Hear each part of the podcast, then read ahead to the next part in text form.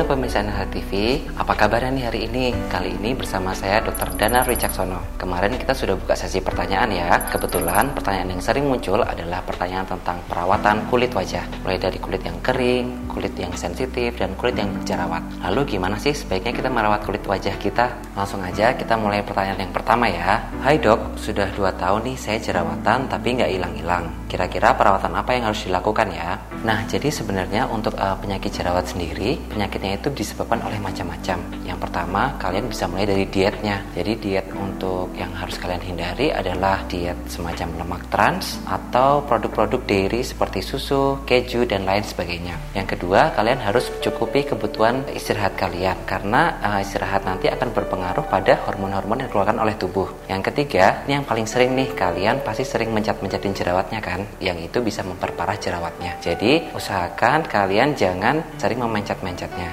Berikutnya adalah kalian harus menggunakan obat dengan teratur karena sudah banyak nih pasien saya yang datang dengan jerawat yang nggak sembuh-sembuh ternyata mereka tidak rutin menggunakan obatnya dengan benar. Nah, selain itu pemirsa, jerawat bisa merupakan salah satu bagian dari penyakit lain sehingga apabila kalian memiliki jerawat yang tidak sembuh-sembuh, ada baiknya kalian konsul ke dokter untuk dicari penyakit lain yang berhubungan dengan jerawat tersebut.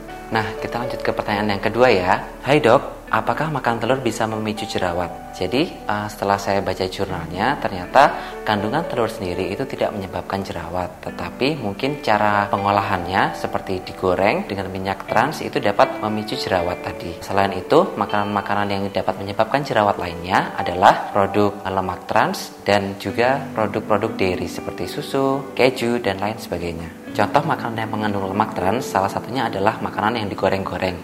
Apalagi apabila kalian menggorengnya dengan minyak yang sudah sering digunakan untuk menggoreng. Mungkin akan agak susah ya karena di negara kita banyak makanan yang digoreng-goreng. Tetapi untuk mendapatkan kulit yang sehat, kita tetap harus membatasi makanan yang digoreng-goreng. Nah, Permasalahan jerawat ini memang kompleks ya, sehingga kalian harus sabar dan memang obat yang diberikan dapat berbeda-beda. Nah, kita lanjutkan ke pertanyaan yang selanjutnya ya. Hai dok, bagaimana cara menghilangkan scars berupa bopeng? Nah, ini juga uh, pertanyaan yang paling sering ditanyakan ya, bagaimana cara menghilangkan bekas jerawat. Jadi, bekas jerawat itu dilihat dari bentuknya, itu dapat berbagai macam. Yang paling sering mengganggu adalah yang berupa bopeng-bopeng tadi. Nah, untuk mengobati atau memperbaiki kondisi bopeng tadi, ada berbagai macam cara nih yang bisa kita lakukan. Uh, cara yang pertama adalah dengan bedah subsisi. Intinya, bedah subsidi itu akan melepaskan jaringan ikat yang menarik kulit di atasnya sehingga menjadi scars tadi. Sehingga dengan dibebaskan, kulit yang bopeng tadi bisa kembali normal. Nah,